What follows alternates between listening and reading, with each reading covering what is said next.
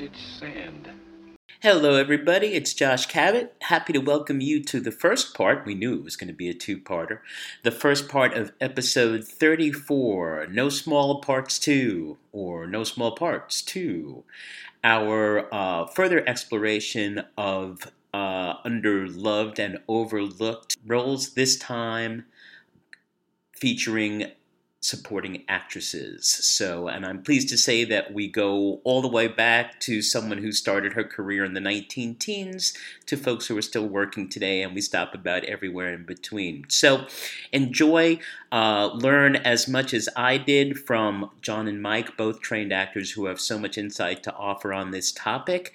And we will put out episode 34B uh, in a couple of weeks and uh, then get ready for our December episode. So, thanks for joining us. Thanks for being part of Team Vintage Sand. Have an amazing Thanksgiving, and we'll see you with part two of this on the other side of the holidays. Hello, hello, hello, Vintage Sand fans, all 12 of you. Yes, the number's rising slowly, but, uh, you know, we're getting there. Um, actually, Mikey, you were saying that and that uh, we got some good feedback on our last episode, yes? Yeah, well, John said I that. did too. Uh, yeah, well, any, anything specific? Anything you want to share with our loving fans? Not in not during the episode. right. And I will try to be more discreet this time after outing Mickey Mouse in our last episode. yeah, and I will. Goofy uh, is very upset with me. Well, gee. Well, I just heard he does both. well, He's both ways. He's that kind of mouse. You yeah. know, yeah. All right. Listen. He's all things to all people. Like with all mice, any hole in a storm. There you go. Whoa!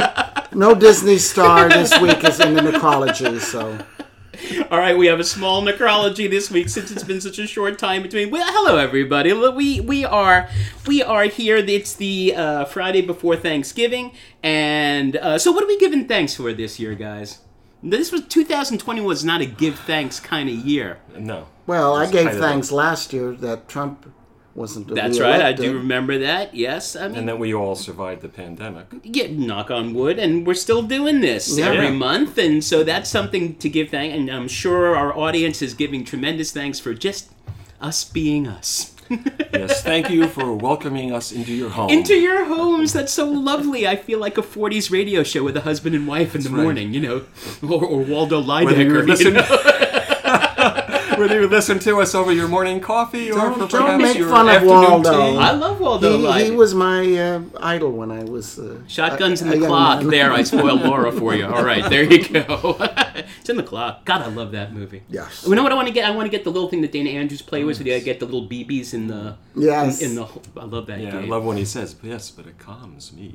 Oh my god, I love, love, love, love that movie. So, we are here uh, for episode 34. Yes, episode 34 of uh, Vintage Sand, the film podcast, your film history podcast. And uh, last time in 33, uh, which went so long that we had to run it into two episodes, which was kind of awesome. Um, we shifted our focus, as I mentioned. You know, the focus of a lot of what we've done so far, uh, you know, loyal listeners, as you know, has been centered on directors, centered on genres, centered on certain periods, centered on, uh, you know, our favorite beginnings or endings of films. And you know, it's it's natural for a, a, study of film history to be director centric.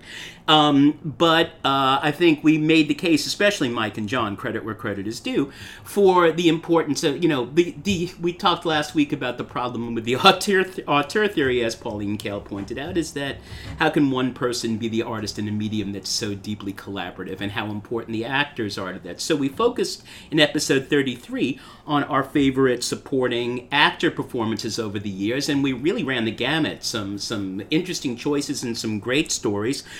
Now uh, we will devote episode uh, 34 to a similar focus. No small parts two. See, sort of combine the two things there.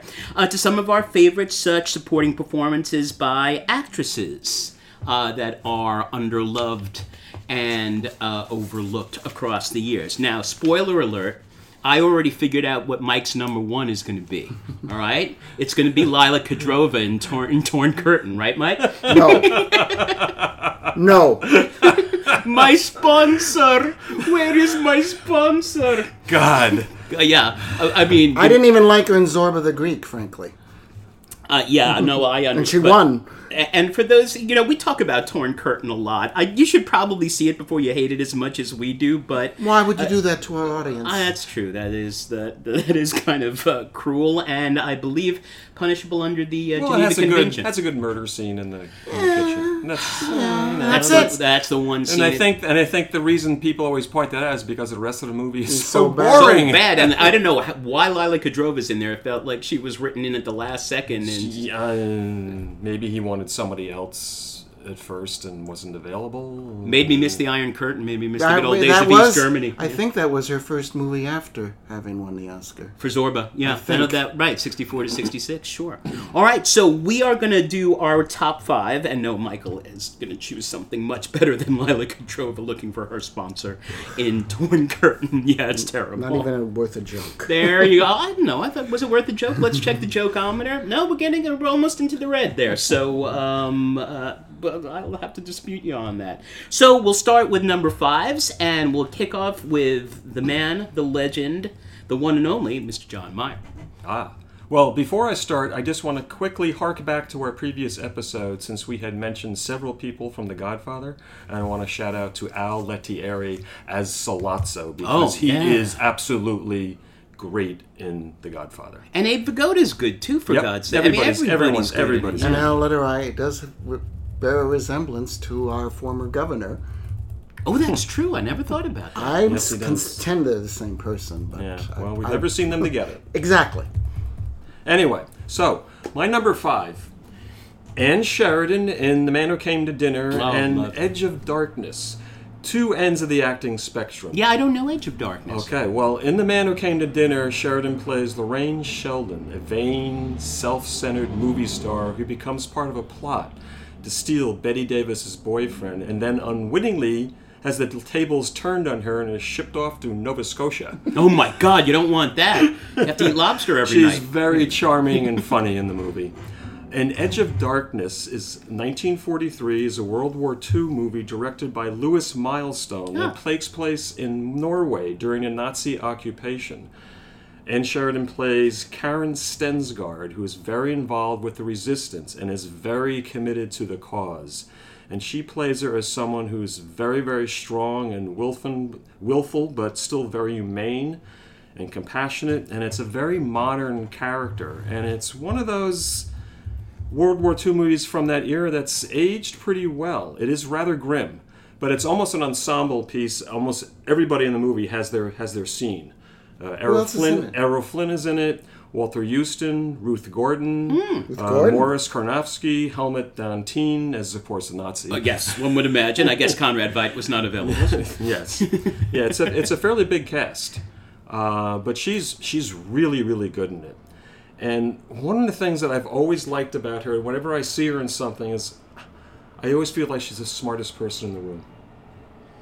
What ha- I, like, she had a great career up through the 40s. What well, happened to her yeah, after she that? her she had a span where she was a so-called star of a few years, and then she was in a couple of things that didn't do well at the box office, and studio was like, okay, well, we'll relegate her to B pictures. And she died relatively young. Yeah. She died at 56, I think. Yeah, Did she- yeah, She was doing a sitcom called Pistols and Petticoats. yeah, Oh, yeah. my. she- Wait, in yeah, the 60s? In the 60s. Yeah. 66. And I remember watching that. And uh, then she wasn't appearing in a lot of the episodes, and Yeah. she wound up Yeah, dying. she had cancer. She Was had she a cancer. stage actress as well? I don't know. Uh, if I don't she, think so. if- I don't think so. She might have done some stage work, but I Yeah. don't. I don't know anything about her doing any kind of stage work. But you're right. She did end up gravitating towards TV. Yeah. Um, So she's the thinking man's Linda Darnell. That's what you're saying, basically. Look it up, I don't people. think they knew what to do. I think maybe she was too smart. I don't think they knew what to do. Yeah, I mean, with she her. was Yeah, that always happens. she was always good, always good, uh, always good, always very real, and um, and she was beautiful. I particularly like her in one of my favorite Cary Grant movies. Oh, yeah. The, um, I was a male war bride. Right. yeah. Yeah, she's that's- excellent if in you- that, and she always said that she loved working in that movie. yeah. She said she had a great It's time. such a funny movie. yeah. Anyway, No, so that's great. So that was so. Um, Ann Sheridan has been un, unjustly forgotten. Yeah, I, I totally agree with you guys. And, The I think she was underappreciated when she was alive during her career. Yeah, she was. I mean, she'd pop up in things in the fifties.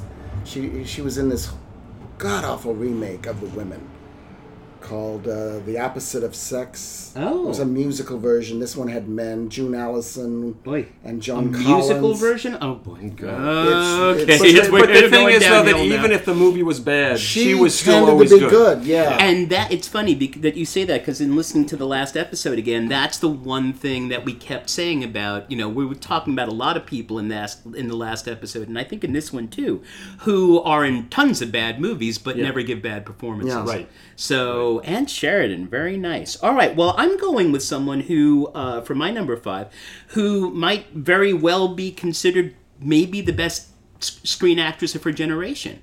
And so it's kind of surprising to find her on an overlooked, under uh, loved list, but that would be Julianne Moore. And I love Julianne. does anybody not? How could you not love Julianne Moore? How could you know someone who could, who does comedy, who does heavy, heavy stuff, and that's the role that I chose. And I, it was difficult. And honestly, the only reason I didn't choose her for Lebowski because she totally everyone everyone stole their sections of Lebowski. She's wonderful in Lebowski. Is because I chose John Goodman as my number two for that Right. set self same film. So um, and like Phillips, she, remi- she reminds me of she's a female version of Philip Seymour Hoffman, or as we were talking about last week of Claude Rains, of somebody who can be the star, can have a two minute cameo, or somewhere in the middle play a character part and be brilliant all the way through. Well, she's willing to do anything, really. If she if she sees a part that might be good for her, she does it. And I mean, she was on Thirty Rock. She had a Yeah. Oh yeah, 30 right. Rock. She's Alec Baldwin's uh, lost love from Boston. That's right. Yeah, I mean, I right. saw I saw her at the Guthrie before she was famous playing Ophelia. Wow, was she good? Yeah. Yeah, I can't. I It was a can't- wonderful production, I remember. Zivgo Ivanok, I can never pronounce it. Oh, the guy name. from a homicide. Yeah, yeah, yeah. He played Hamlet. oh, And it was, quite, it was quite good. All right.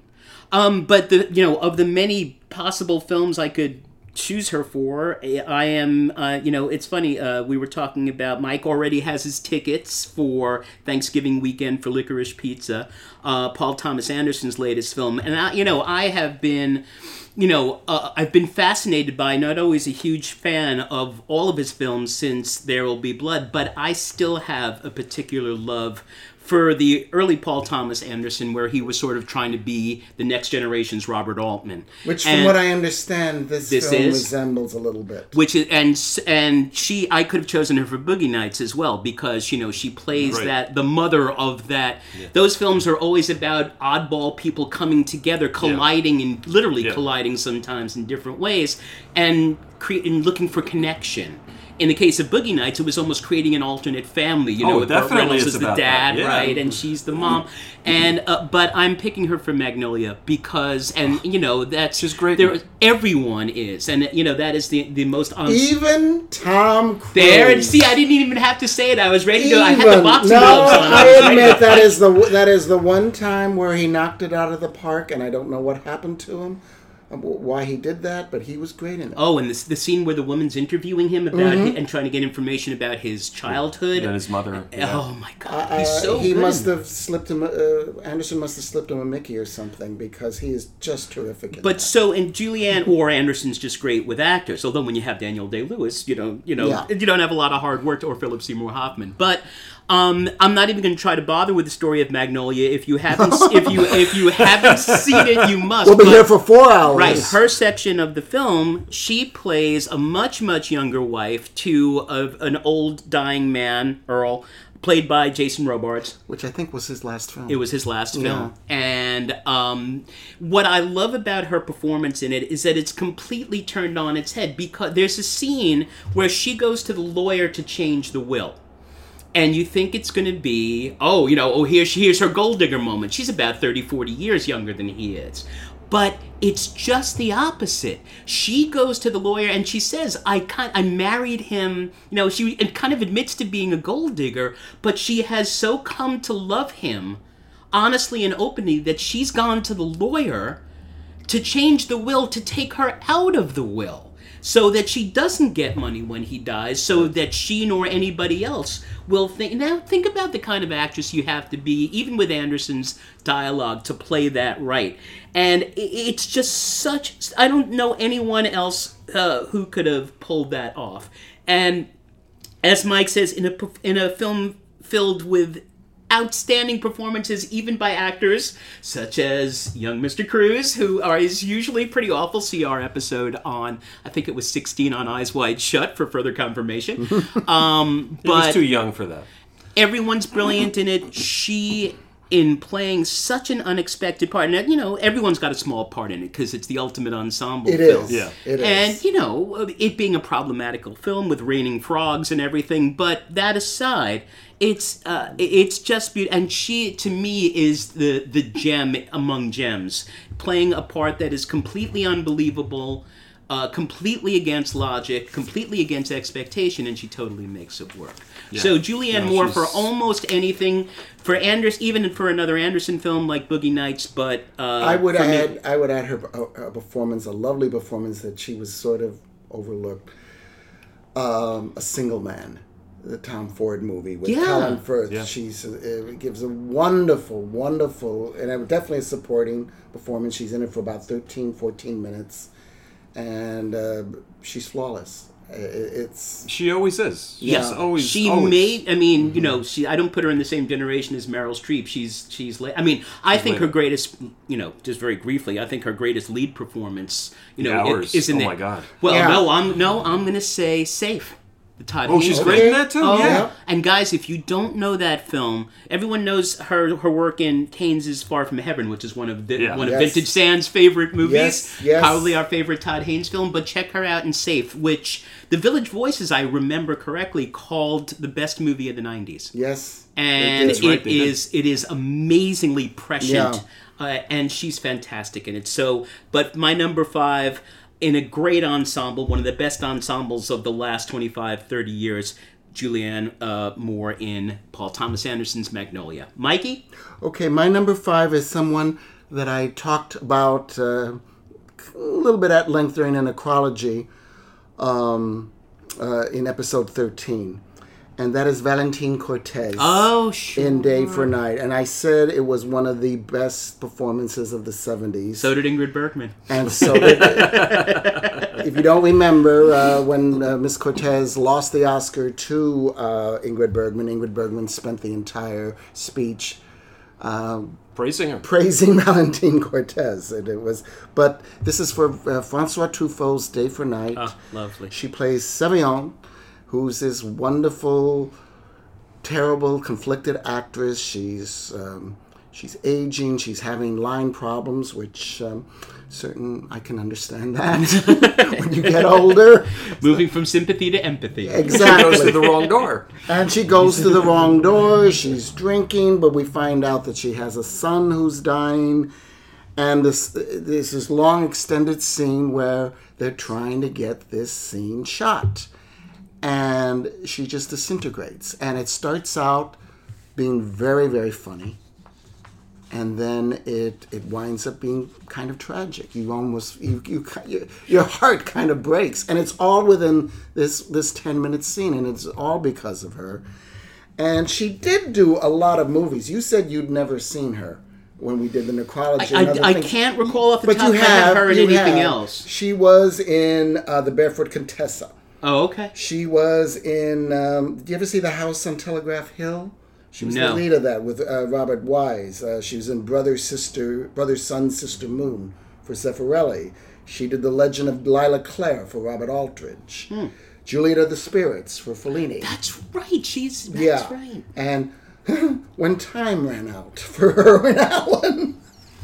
I don't Really? know. Yeah, she was. Uh, forget who. She was the wife of. Uh, Wait, I, d- I know Poseidon Adventure, hope Towering she got Inferno. paid Who was well. who was she? Uh, she was. Uh, what is that one about? I don't think I ever saw. it. Volcano. Oh, it's Volcano. Okay, Yeah, yeah. this it was with William Holden, Paul those. Newman, and Jacqueline Bisset, and I think this was the movie that ended the Irwin Allen streak. Which uh, uh, I never saw that one. Which Apparently, surprised- there was no morning after for Erwin Ellis. I actually watched it on television just to watch Valentine Just to- Cortese, and uh, it was it was not. and I good. assume she has a lot of other European credits. as Yes, yes, and uh, but she did. It was a sort of a. Um, uh, the part was basic. She had married a uh, um, an American. In this case, she was married to Richard Basehart well. and divorced him, and uh, kind of floated around. I was appalled. Uh, She died two years ago. That's when we did episode thirteen, and she was not mentioned in the Oscar. In the montage. She was not. Really? And I thought that Oh, that's was, bizarre. Yeah. that Yeah, is that- really, I know. really bizarre. Sometimes- a winner, a winner of an Oscar. and they No, no, she didn't win. Oh, that's right. She didn't win. She was. I'm sorry, but Right, but she was still, that's bizarre. Yeah, and especially that particular year, because how many nominees get, uh, Yeah. you know, and of and you know the the ultimate lover of film making what is arguably the best film ever made about filmmaking. I mean, I would I would go out on a limb and say that. And you were you were right, Josh. And I've, I've I said this before. If you, for our listeners out there who haven't seen it, I don't think you can stream it anywhere, but you uh. can buy it. And Turner Classic Movies does show it. It's usually, especially around Oscar time, because it did win the Academy Award for Best Foreign Language Film. And anybody who's interested in movies, and my feeling is, why would you be listening to this if you weren't? Um, I think it's our charming personalities Well, maybe you're. tune in to hear your necrology. and John's little quiz. Stick around. I would like to think that wasn't true. Maybe in the case it's of a- John, yes, but not It's a no. It's a wonderful movie, and Yeah. it's Just- it's, just it's, well, it's, everybody. a, it's a fun movie. It's Yes. fun. You actually forget you're watching a movie. Yeah. And she was she was one of that particular year. She literally won every critic award in the Except the book except the Academy Award. Yep. And she's my number. Uh, I, I think five. by that time Hollywood is still feeling guilty about Ingrid Bergman after they had sort of alienated her for a long. It's like, oh wait, let's keep giving her awards. We're sorry. We're sorry. We're Well, that- sorry. that's that's what I say when people are you know grumbling about certain actors being you know whatever. I say, are you still mad at Ingrid Bergman?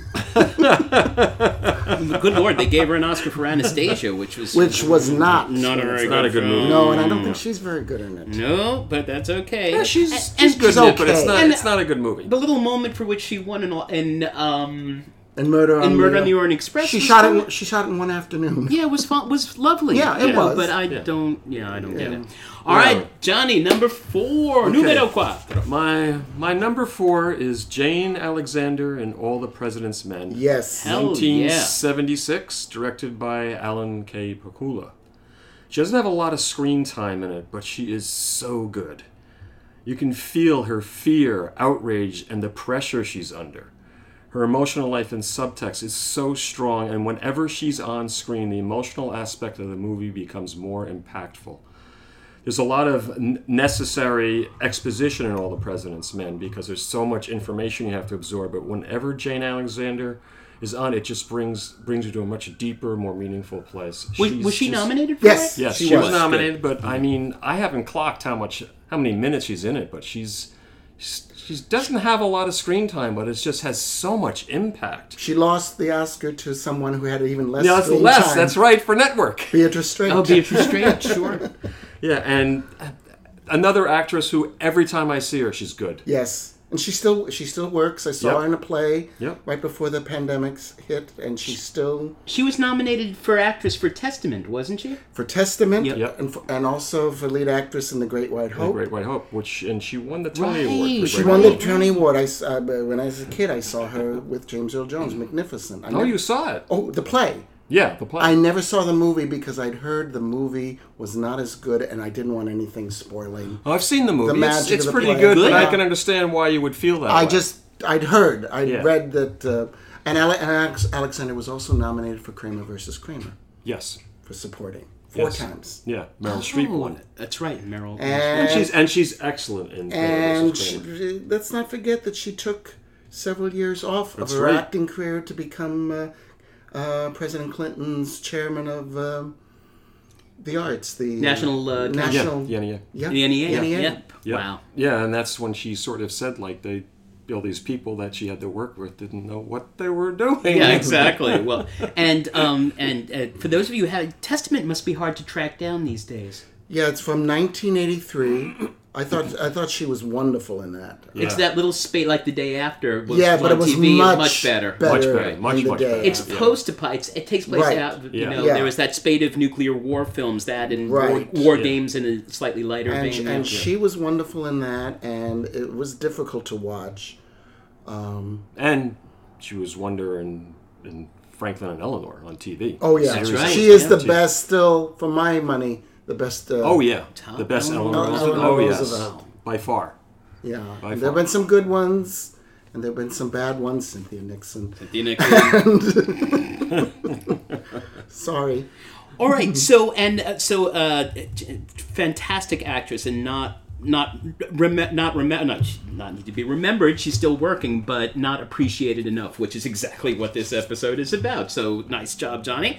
Um, my number four is way, way, way out of left field. It's a uh, it's a performance in a film. Well, it's such an unusual film in that it is what I hate. I hate how many times, listeners, have you said, "Oh my God, are there another movie based on a TV series or based on an older property?" I mean, it doesn't seem like anyone has any and any new ideas anymore. And in the '90s, in the early '90s, there was a spate. There were the Brady Bunch movies, you know, with uh, Shelley Long and uh, Gary Cole doing a Robert Reed imitation that was Right. so dead perfect that. I never saw it.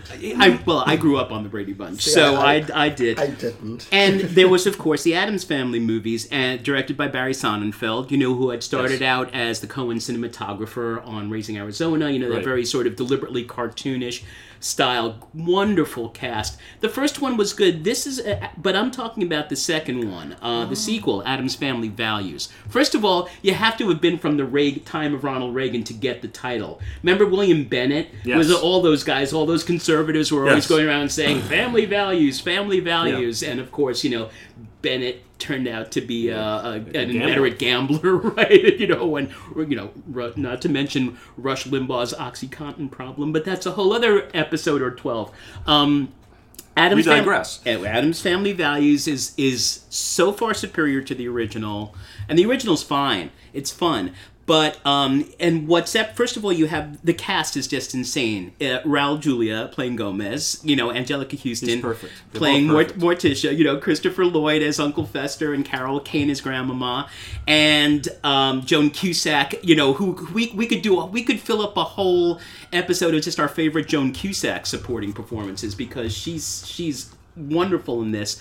But it was what really makes the film is Paul Rudnick's script, and it's a very sophisticated uh, kind of humor that really just walks the line, and you- have to play it just right. And that those actors I mentioned were able to do that is not surprising. The Did he, fact write, did he write the first one? I don't think so, or he contributed. Because I'll it. be honest with you, I didn't see it yeah, the fir- because I did not like the first one. No, and and but the second one is much sharper, and but for a child actor to be able to deliver those lines with such precision and such deadpan, and of course I'm talking about if you and if you haven't seen the movie, you should most definitely see it. Is Christina Ricci as Wednesday, and there are two moments in particular that are absolutely priceless that she does.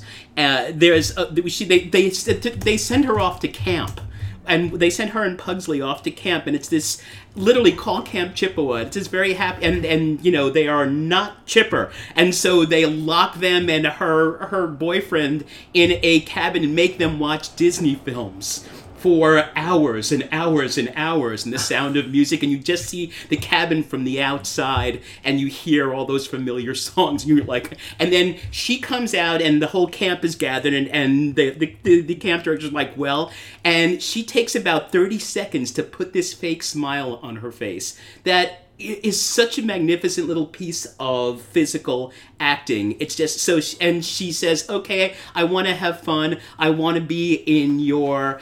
Um, in your Thanksgiving pageant, which is the culminating thing, uh, and she plays Pocahontas, and she and her and all the kids who are outsiders at Camp Chippewa under her organization end up destroying the uh, the pageant, and it is just one of the three or four or five funniest scenes I have ever seen in a movie. I, I know I s it sounds like I exaggerate, No, but no. but I. I- you made me uh, want to see it now. How, But- how how old was she when she did She it? She must have been 12 or Yeah. 13 when she did it. And again, the, the, the Rudnick script is so sharp. And it's amazing that anyone could that not that that group of actors could do those lines well. You know, there's they have another they have another little baby, and you know, so this is like a, a typical joke from the film. And you know, you see Gomez and Morticia standing there, and Gomez says, uh, "He has your father's eyes," and she says, "Yes, give those back, darling." So, you, know, you know, it's that kind of humor. I, So- I, I was just so disappointed by the first one, check out it is and one, that's why I, I just had no interest in seeing the second. It and just- it and it's so interesting and I like all those people. yeah all great people and I loved the show as a kid. and a brilliant Yeah, I did and a brilliant script it's even sharper and a little bit darker than the script but dark in a good way in a funny it it it highlights it you know backdrops the humor in a way that's just completely unique um she should have had a better career she's still out there working she works in She tv is. I frankly find her kind of the same in most everything. Yeah, I was going to say the same thing. She tends to be the same. Did you see her Woody Allen movie? which one was that It's his worst comedy, not because of her. wow that's saying something Uh, it's called Anything Else, oh god and it's yeah Jason. forgot about that Did you see it? no Oh, it's Jason Biggs and her, and Woody Allen is in it as Yeah, well. I saw it. And it's basically it's structured very much like Annie Hall, except it's totally misogynist. Ugh. really woody allen misogynist No, no, no. But I mean, Spoiler alert. no, no. Actually, the one thing you can say about uh, Woody Allen, as long as we're talking about supporting actress. Oh, Diane Wiest would uh, would. Well, no, but I mean, but, agree. but uh, he's directed six actresses to Oscars. Yep. Yeah. and that's possibly because he's written good parts for them. No, that's true. That's true. We- Um, separating but- the artist from the art. But Yep. but but anything else is is not one of them. And she was the lead, and I thought she was miscast, and so was Jason Biggs. And it, it, it's it's a truly truly dreadful movie. But even a, in a good movie like The Opposite of Sex, the Don Roos movie, Right. which he is which is a pretty funny movie, she's sort of the same. Maybe. Well, I mean, I but I like to believe that somewhere there's an alternate universe. You know, like the Upside Down and Stranger Things, where she's where she's Anne Hathaway. You know, the child actress who makes good. And yeah, I mean, and maybe she's just better as Mm-hmm. But she works, she works. That's Yeah, great. she's oh, she's never not worked. Not so much in feature films anymore, No. but she's always worked on TV. I haven't seen her since the Woody Allen film. but whatever you think of her as a as an adult performer, as a child performer, it, it, it is the funniest performance I've ever seen by a child actor. Period. Full Even- stop. Even more than Jodie Foster. Yep. That's my favorite child performance. I, I, it's funny because I was gonna I was gonna talk about Jodie Foster because one of the things I really love about Jodie Foster in Taxi Driver is that that part typically whoever plays it would play it as this like vulnerable lost waif type thing and she plays it more as like a very experienced worldly 40 year old Tough. Yep. It's so funny that we're talking about it and, because and she comes off much more knowing than the Robert De Niro character. yeah.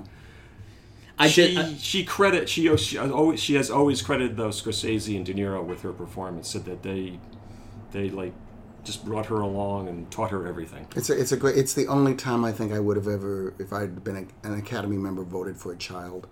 Not Oscar. Tatum O'Neal, huh? No. No. I knew that. I knew where that one was going. Think It's funny. Tatum O'Neal is good in it. Because I just saw um, I, the revival of my favorite Sondheim musical, Assassins, at uh, Classic Stage How is Company. it? It's it's very good. It's not nearly as good as the the first great revival with Neil Patrick Harris Really? and that crew, Okay. but it's worth seeing because it's so unusual and unfortunately more and more prescient as time goes on. But um, and there's you know John Hinckley is one of the characters, and he of course you know does what he does and almost kills Reagan uh, because of his love for Jodie Foster's character. I wonder. Iris if, she, in I wonder uh, if she's yeah. Taxi Driver. If she's heard from Hinckley now that he's out. Do you know that my wife went to college with her at Oh, yeah? to Yale and this and was in the same house? And they don't they their, their houses are dorms, dorms are houses there. And Jodie Foster that was like only a year or two after Hinckley Right. made his assassination attempt, and so she very much kept. She, I mean, Jodie Foster's brilliant. I mean, she Oh, I know she, she is, she yeah. wrote her her honors thesis, in, you know, about French literature in French. I mean, you know, she's no, she's Yeah. but is she, but she had security, and it was very, Yeah, very. I Yeah, she did not talk about that with anyone I else. You wonder understand? why. So, um, Barry Sonnenfeld, Addams Family Values. It's always on TV. Try to see it uninterrupted. And again, especially focus on the scene where she, as Wednesday, leads the absolute I'm and gonna- utter destruction of the Thanksgiving pageant at Camp Chippewa. It's priceless. I'm going to make a point to watch it because I didn't realize Paul Rudnick had. and I uh, think it's it. definitely your kind of humor, Mike. I think you would. I think you Yeah, really like uh, it. this- the first one just didn't No, do anything. it's the and as I also said, it's the rare sequel that's better than the original. wow, yeah. Your number four, Mikey. Oh, okay. Dame Edith Evans, Hmm. who a lot of people probably don't know, for her performance We don't care. We know her. as Lady Bracknell in The Importance of Being Earnest, Sure. uh, directed by Anthony Asquith in 1952. Now, this is only the at 62. This is only like the third talkie that she ever made. She didn't did not make that many movies until she was much much older. No, that's right. And yeah. apparently, was uh, according to Olivier's uh, memoir, was having problems with lines. Yeah. and so that's when she started doing more films. But uh, this was made in 1952, and The Importance of Being Earnest is just one of my favorite plays, and this is a superb, superb film. Yeah, I assume you've seen some live performances. Oh, of, of it. course. How does how does the film compare with the stage performance? It's actually quite good. It's a little shorter, but it's quite good. Um, the the recent one with um, uh, Brian Bedford on Broadway as Lady Bracknell was just priceless, frankly. Uh, but every other uh, every other Lady Bracknell I saw, and I've seen a couple in London, isn't quite as good as the movie. And and Edith Evans is part of it. And you could say it's a leading performance, but it's not really because Lady Bracknell only appears in Act One and in the last part of Act Three. And Right. I'm not going to describe the plot of the No. Importance No, no, you'll ruin it. Yeah, because if you haven't seen it, if you'll you haven't right. seen it. But uh, she plays, I guess the nicest word, word to describe um, Lady Bracknell is battle axe. nice. And- I don't use that word enough anymore. Yeah, well, she is. Um, and something about the way she just says the word a handbag is so totally, totally memorable. And i i now, there are two versions, film versions of The Importance of Being Earnest. There was one done in 2002. Yeah, which is pretty good. I don't think so. I think it's awful. Oh, really? I haven't seen it in a while. Oh, I think Judi Dench, who I li- like very much, plays it like Queen Elizabeth. And they tried to update it. They tried to give Lady Bracknell a uh, background as a, s- a saloon singer, which made no I don't remember that. Yeah, you see a bla- you see a um, flashback to It really doesn't make any sense. no, it doesn't. And uh, uh, oddly enough, in that particular, uh, the the leading men were Colin Firth and Rupert Everett, good actors. Oddly enough, in that uh, particular film, the one I remembered most fondly was Reese Witherspoon. Really, Yeah. Michael, you'll be happy to know that a couple of my senior teachers are teaching importance of being Oh, earnest. It's, still being taught. Good. It is such a wonderful play. Yeah, it's- but it's- but it's the it's Anthony lot. Asquith, and it's going to be at Film Forum. Ooh, Uh, th- that's what I, I brought this out. It's going to. I don't know the dates, but they're doing a selected screenings for Oscar Wilde. oh, very nice. Uh, the Picture of Dorian Gray. Ugh. See, I, I think you don't like that movie because you know it's about you. Well, I, Oh I, my I don't want to go it there. So is we could, we're looking at the painting I, right I, now. I, I, I, I didn't want to go there, but the, the Trials of Oscar Wilde, The Canterville Ghost, Sala, Sala, Salome, and The Importance of Being you have to say it I- like Gloria Swanson says it. Salome. Salome. But I trust they're doing the uh, 52 version and not the 2002 version. But uh, uh, Edith Evans, that was like, uh, as I said, only her third talkie. She made a couple movies at the end of the decade. Uh, Look Yeah. Back in Anger and The Nun Story. And then her film career took off when she did Tom Jones. Oh, And that was sure. her first Oscar nomination as uh, Miss Western. And then the following year, um, uh, she was nominated again for uh, The Chalk Garden. yeah. And, she then was in she her was seventies excellent. by then. She right? was in her late seventies, Yeah. I think. And then and then uh, her her great performance, one leading role, was in The Whisperers. Yeah. In 1967. which I did not see. it's it's Yeah. Turner has it. It's quite quite good. It's it's very grim. It's Yeah. so interesting. You know, I, it Yeah, just hit me as I was really listening good in that. to you talking about this, Mike. Is that it, this last episode and this episode, and I think a lot of our listeners may be in the same boat. I have not seen so many of the films that you guys have mentioned over the last two last two episodes because I tend to focus on the films made by the star directors, Right. Mm. and I've missed a lot of great performances Right, because well- of that. So be taking notes at home, please, because these guys know what they're talking about. Well, the, well, the Chalk Garden was made by Ronald Neame, and uh, the Whispers by uh, Bryan Forbes. So it wasn't Yeah, that not these- unknown not unknown, but- but, uh, you know, good directors. And then she started making really small parts, and um, but uh, her last film was a, a very funny little movie called Nasty Habits, uh, Watergate in a Nunnery. Yeah. and Yes. she and she played uh, Nice. Lyndon Johnson, and it was released posthumously. She's literally on her deathbed Yeah, in the yeah, movie. but I, I, I liked her in everything. I yeah, but uh, you've seen Port, this Port and Sabine Ernest, haven't you? Yeah. Okay. Yeah. Yeah, because I It's- have it's not. good. I It's have not Turner seen this Turner has it uh, frequently. It's it's just uh, and it's a little shorter than the original, but Uh-huh. I I love that movie so much. Margaret Rutherford is also in it. She plays Miss Prism. And uh, it's and Michael Redgrave is the lead, and he's excellent. Lord. and um, What a cast. Yeah, and it's really, really good. And if you haven't seen anything by Oscar Wilde, that's the that's the movie to introduce yourself because you're going to have a really great time. Lovely, and I and, and uh, I'm, I'm, my list is growing and growing here of things I need to see. All right, we're moving on up to number three, Johnny Okay. Meyer, the ageless John Meyer, because the Don't look in paintings, that the closet. painting's getting older. I know Just exactly. don't look in that closet. If you'd played the part, it would have been a better film. well, yeah. I will say Well, that. yeah. You are a better actor than Hurd Hatfield. It's not saying much, but yeah. John is the thinking man's Hurd Hatfield. Yeah. Listen, it's better than being the thinking man's Laird Cregar. So I mean, you know, Okay. Yes, next Anyway, week on Obscure My 40s number actors. three. Let's let's let's get on with it. My number three what leave show business? is actually someone who could you could make a movie about, and that's Ruby Dee yes, And Raisin in the Sun. Yes. Mother 1961, directed by Daniel Petrie. Mm-hmm. Ruby Dee Poet, screenwriter, playwright, journalist, and civil rights activist. In fact, for a while, she was much more of a civil rights activist than an actress. Um, she was very, very involved. But she plays Ruth Younger, the wife of Walter Younger, played by Sidney Poitier. It's a great cast. Love the film. Uh, oh, I love it too. Yeah, I, I think it's still one of the best filmed adaptations, I think- adaptations of a play ever made. I know Sidney Poitier was in the play. Yes, almost was the entire- D? Yes, Okay. Yes. I almost thought the so. entire cast was in the original uh, But production. Ruby Dee had been in some films before, Uh, yes, right? yeah, I think I think Before you are correct. There was a period where she was pretty active making films, and then not as active. She kind of went back and forth, but um, but the thing that I, I really love about her, and is as soon as you see her, you can feel all the pain and disappointment she's endure, endured over her life. I mean, all the, the dreams of something better have been crushed. She has the weight of the world on her shoulders and is old before her time.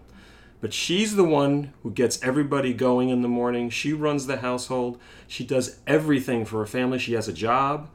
Um, and because of the emotional investment that, that Ruby Dee puts into this character, the moment when she learns that the grandmother has put a down payment on a house, On the house her joy is just so much more meaningful. It's very, very moving. in Clybourne Park. Clybourne Park, which is an all white neighborhood. and I don't want to spoil it for someone who hasn't seen it, but let's just say they get a visit from someone from Clybourne Park to talk to them about their so-called welcoming committee. But um, oh, it's a wonderful movie, and she's Played by. John Fiedler, one you know, Yes, great, yes, great and character she's and actor. she's great, and it's a, it's a great cast. Uh, I mean, Sidney Poitier, as I mentioned before, Ruby Dee, Diana Sands, Yes. who I almost picked as one of my. She plays literally- Benny. She plays Beneatha. Yes. Yeah. Who Yes. sadly died very young. Yes. Claudia McNeil as the grandmother, John Fiedler, Ivan Dixon, Louis Gossett has a really good uh, short scene. It's it's a wonderful cast. and a wonderful play. And, and you guys will be happy to know that I teach. I teach that one, uh, uh, along with um, Clybourne Park. Snaris is pla- with, with, with the play, and which do I them- love. Yeah, I love that play. And to do them together back to back, there's so much resonance there. But so you'd be I happy. might take your class, Josh. this this this Yeah, I think we generation both this generation is still uh, is still being exposed to Raisin in the Sun and to Lorraine Wonderful. Hansberry, which is which is critical. That's why I a lot of uh, critics and theater people gave um, Puffy Combs a hard time for playing. I uh, saw on that production. Broadway. He was good. He wasn't bad, and I he, the end scene he Yeah. didn't quite. Anyway, I want to get back to Oh, Ruby Dee. Sorry, sorry, sorry. because there were there were other movies she did before this. She actually her first movie was in 1946. wow. That Man of Mine. Um, then she she was in movies in the 40s. Uh, Easy to Get, The Fight Never Ends, What a Guy, the Jackie Robinson story. Ooh, terrible. She was in No Way Out, uh, The Tall Target, Go Man Go, Edge of the City, which is really It's, good. it's, it's a great movie. Yeah, Yeah. John Cassavetes and also Sidney Poitier. St. Louis Blues, Virgin Island, Take a Step, and then A Raisin in the Sun. Amazing. And, and other movies too, but she also did a lot of TV work. And um, as I said, I mean, she, she was pretty working pretty steadily, but she was so involved with so many other things Right. and very, very active in the civil rights she movement. received an Oscar nomination at age 85 That's right. for American Gangster. Yes. That's right. Yep. And you know, you guys know how much I love Do the Right Thing, and she is the moral center of that film. Absolutely. Mother Yes. Sister Oh, is yeah. the is the moral center Yeah. of everything else revolves Yep. around her, and it's a brilliant little performance there. She could Yeah. do no wrong. Yeah. Oh yeah. Yeah. I, I everything everything I've ever seen her in, she's excellent. Always always very emotionally invested, very moving. But uh, I, my uh, love of Raisin of the Sun is just, uh, And can I tell you something? It holds up. oh yeah. My students love it. As I said, the, Yeah, it holds up very well. I just watched it recently. It's it's the movie. It's it's still really good. And the, the the play, the movie follows the play. When I saw Puffy Combs, I gave him credit for getting people yeah. to see that play. Yes, Yeah. I gave him a lot of credit. And it's uh, this uh, winter. It's going to be done in uh, Minneapolis at the Guthrie Theater, Ooh. and uh, actually, I'm going to see it because I'm going there for another reason, and I'm, I'm making a point to see it. Apparently, uh, when they were doing the play and continuing on into the movie, Sidney Poitier and Claudia McNeil did not get along well. Really? No, they they fought because each of them thought that the play should take more of their point of view. And uh, Poitier said later in his autobiography that he felt like she genuinely hated him. Huh. But uh, apparently, He's playing her son, so that's problematic, Yeah, yeah. But apparently, Lorraine Hansberry took more of the side of the grandmother. She felt that that's where the real point. Talk of about view someone we lost too soon, huh? Yes. I mean, wow. Yeah. Yeah. Um, alrighty then. Yeah, you can't argue with Ruby Dee Uh, my number three is similar to uh, a couple of choices that I had listed in the uh, supporting actors. There were two performances that I mentioned, both from the early '90s, both from actors that I had never seen before, who just exploded onto the screen as uh, Ralph Fiennes in Schindler's List and Don Cheadle in Devil in a Blue Dress.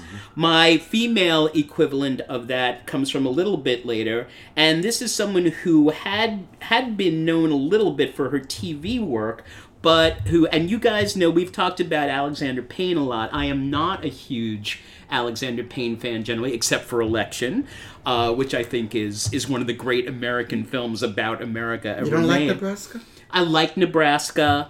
Um, I think I don't know why I don't like the film I'm going to be talking about, which is Sideways. You know, because it features a um, balding, bearded, uh, bitter, semi-alcoholic English teacher. Um, You're not I- semi-alcoholic. I- I- that's true. I'm I'm full alcoholic, but no, uh, I, I don't. Yeah, I don't know why I don't like that. It's film. funny. I loved it when it came out, And and, then I recently watched it. And I feel exactly the same way. I don't yeah. And, like it you know, as much. Yeah, Great Yeah, perf- I, I, I, I loved it too when I first came out, and then when I saw it again, I didn't like it as much. Great performances, you know. Yeah. Paul Giamatti is the main character. Thomas Haden Church is the friend who's his friend who's about to get married, so he takes him on a trip through wine country. And uh, it turns out Thomas Haden Church wants to have a cou- have one last fling, Fling. before he gets married, and the person he chooses for his one last fling is an actress I had never seen before. She had been in Arliss, the HBO series with Robert Wuhl about the sports agent. Never, I had never seen her before, and she play, she she's pouring wine, and he kind of falls in love with her, and it's Sandra Oh, Yeah. and she just another She's one of those it. moments Yeah. where you're just like wait who is this person she's amazing and while you know her film work has been mixed the stuff she's done on tv and especially i'm not a Grey's anatomy fan and that of course Never was where watched she Yeah, that made was her yeah, that was she was which was on for a long time. but uh, but sh- uh, she um, th- there's this you know when she finds out in the movie what Thomas Haden Church is doing, she didn't know that he was engaged. She just grabs her motorcycle helmet and smashes him Yeah, across and he the and face with it. deservedly so. Oh my God! It's such a good. She's such, and you're like, who is this Yeah. Person? She's such a powerhouse, and you see it in the first two seasons. I can't speak for the third because I gave up halfway through of Killing Eve, but she's brilliant in that. She was good. I gave it up too. I Yeah, just- and and another, you know, talk about too close to home. Her performance in the chair. Oh my God. Is just Ah. I love the chair, I and did I think she's brilliant. in Yeah. Yeah. another person added to our list of people who have been ups in up and down vehicles but have never given a bad performance and she is certainly not classically beautiful but there is something just so magnetic about her Yeah. You know, playing everything from uh, you know uh, a CIA operative in Eve to uh, you know to a doctor in uh, in Grey's Anatomy to you know a wine pourer in Sideways, which is the Yeah. performance I, performance I'm citing her for. She can do just about anything, and she's one of those actors or actresses that you just say, I'm just glad I'm in a world that this person has become successful in that Yeah. appreciates Yeah. someone like that who's a sort of an out of left field so ta- talent. So again, my number three is uh, so- in a film I don't particularly love, but she she just bursts forth from the screen. Sandra Oh in uh, Alexander Payne's uh, Sideways. And anyone four. out there listening, if you haven't seen the chair on the Netflix, gotta see it. and we are not drinking Pinot. We are not drinking Pinot. Agreed. All right, Mikey, number three. Number three, I'm, I'm hesitant to name this person because everybody out there is probably sick and tired of me talking about this movie that she's in. It's Lesley Manville in Phantom I'm Thread. Phantom, sure, of course, but what a performance! She is a brilliant, brilliant actress, and she's. Uh, I, I don't know how to describe. She just disappears into her roles. Most of her film work has been in uh, Mike Leigh movies. Right. uh, High Hopes, Secrets and Lies, Topsy Turvy, which she plays Mrs. Uh, Gilbert. Well, I'm an insane Gilbert and Sullivan fan, so and I she love is that movie. She is wonderful in it. The, Yep. the, the scene where she realizes she cannot just communicate with her husband, heartbreaking. All and Nothing, Vera Drake, Mr. Turner, Another Year, which I talked about as one of my 10 best of uh, the uh, decade. She's uh, wonderful in the TV, uh, PBS TV series World on Fire Yeah. Yeah, she's on excellent. PBS, and she's going to be playing Princess Margaret in the last two seasons. That's right. Of The Crown. Oh, fantastic! Yeah. Perfect. But her performance as um, uh, Cyril Cyril um, Woodcock, the uh, old I believe it's the older sister of Reynolds Woodcock, is just masterful. Uh, she's kind of a Mrs. Danvers character, but not really, because you never really know exactly what she's thinking, and you never know exactly what side she's on. But you always know she's thinking. You Always, always, know yeah, she's Always, thinking. just radiates it. and the, you know every every shot she's in you know there is so much so much going on Yeah. and uh, uh, she she is really really quite brilliant in I have to say one of the best movies I've seen in the last 25 years yeah, Mike, you, that was your favorite of the teens, right? yes Yep. it was my favorite of the teens it, it's my it's a- favorite it's a of this century I, I that's why I'm s- I Oh, can't this- of the wait cent- oh, of oh, this, this century, century, yes. yes. Yeah. Okay. No, um, and uh, it, it can't be a coincidence that in the few performances we've talked about so far, two of them are from Paul Thomas yeah, Anderson films. Yeah. Oh, he really knows how to work actors um, well, and um, so the and I, I've, I've also seen her on stage. She did Long Day's Journey into Night, which she brought to BAM. I don't know if you got a chance to see I did that. not see that performance. opposite Jeremy, and she was quite quite good. I saw her in The Visit. Uh, she's just a, a wonderful actress. I think she's finally getting a little bit known. She was nominated. She was for this- nominated, yeah. for this film. She did lose it to um, uh, for uh, It wasn't me. Allison Janney for um, the mother in I, Who's very- who's Oh, very- and who's very was good. Who's very good. It was very good. I, I can't say she didn't deserve it. That, that's the trouble with. There's uh, another actress Academy who's just great in everything Yeah, she I almost picked her actually. Um, Something I want to say is that all the people that we've mentioned, because we've we've talked a lot about.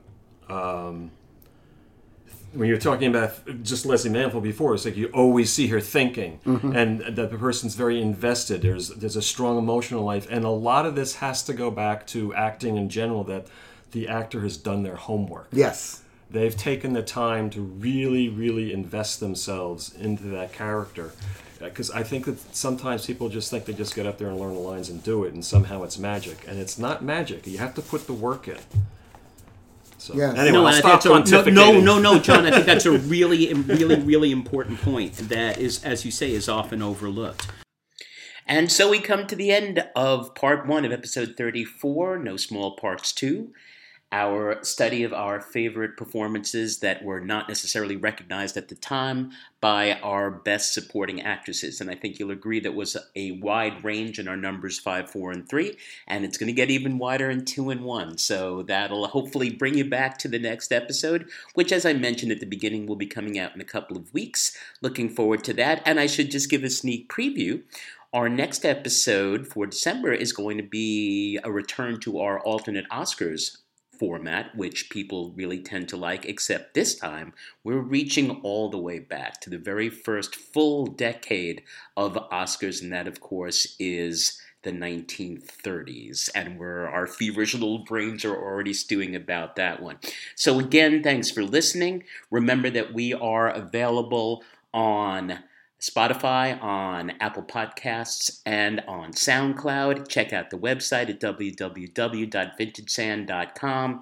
And for our traditional farewell, in addition to the happy Thanksgiving and holidays and Hanukkah coming up for those who celebrate, we wish you that your favorite films may always be streaming.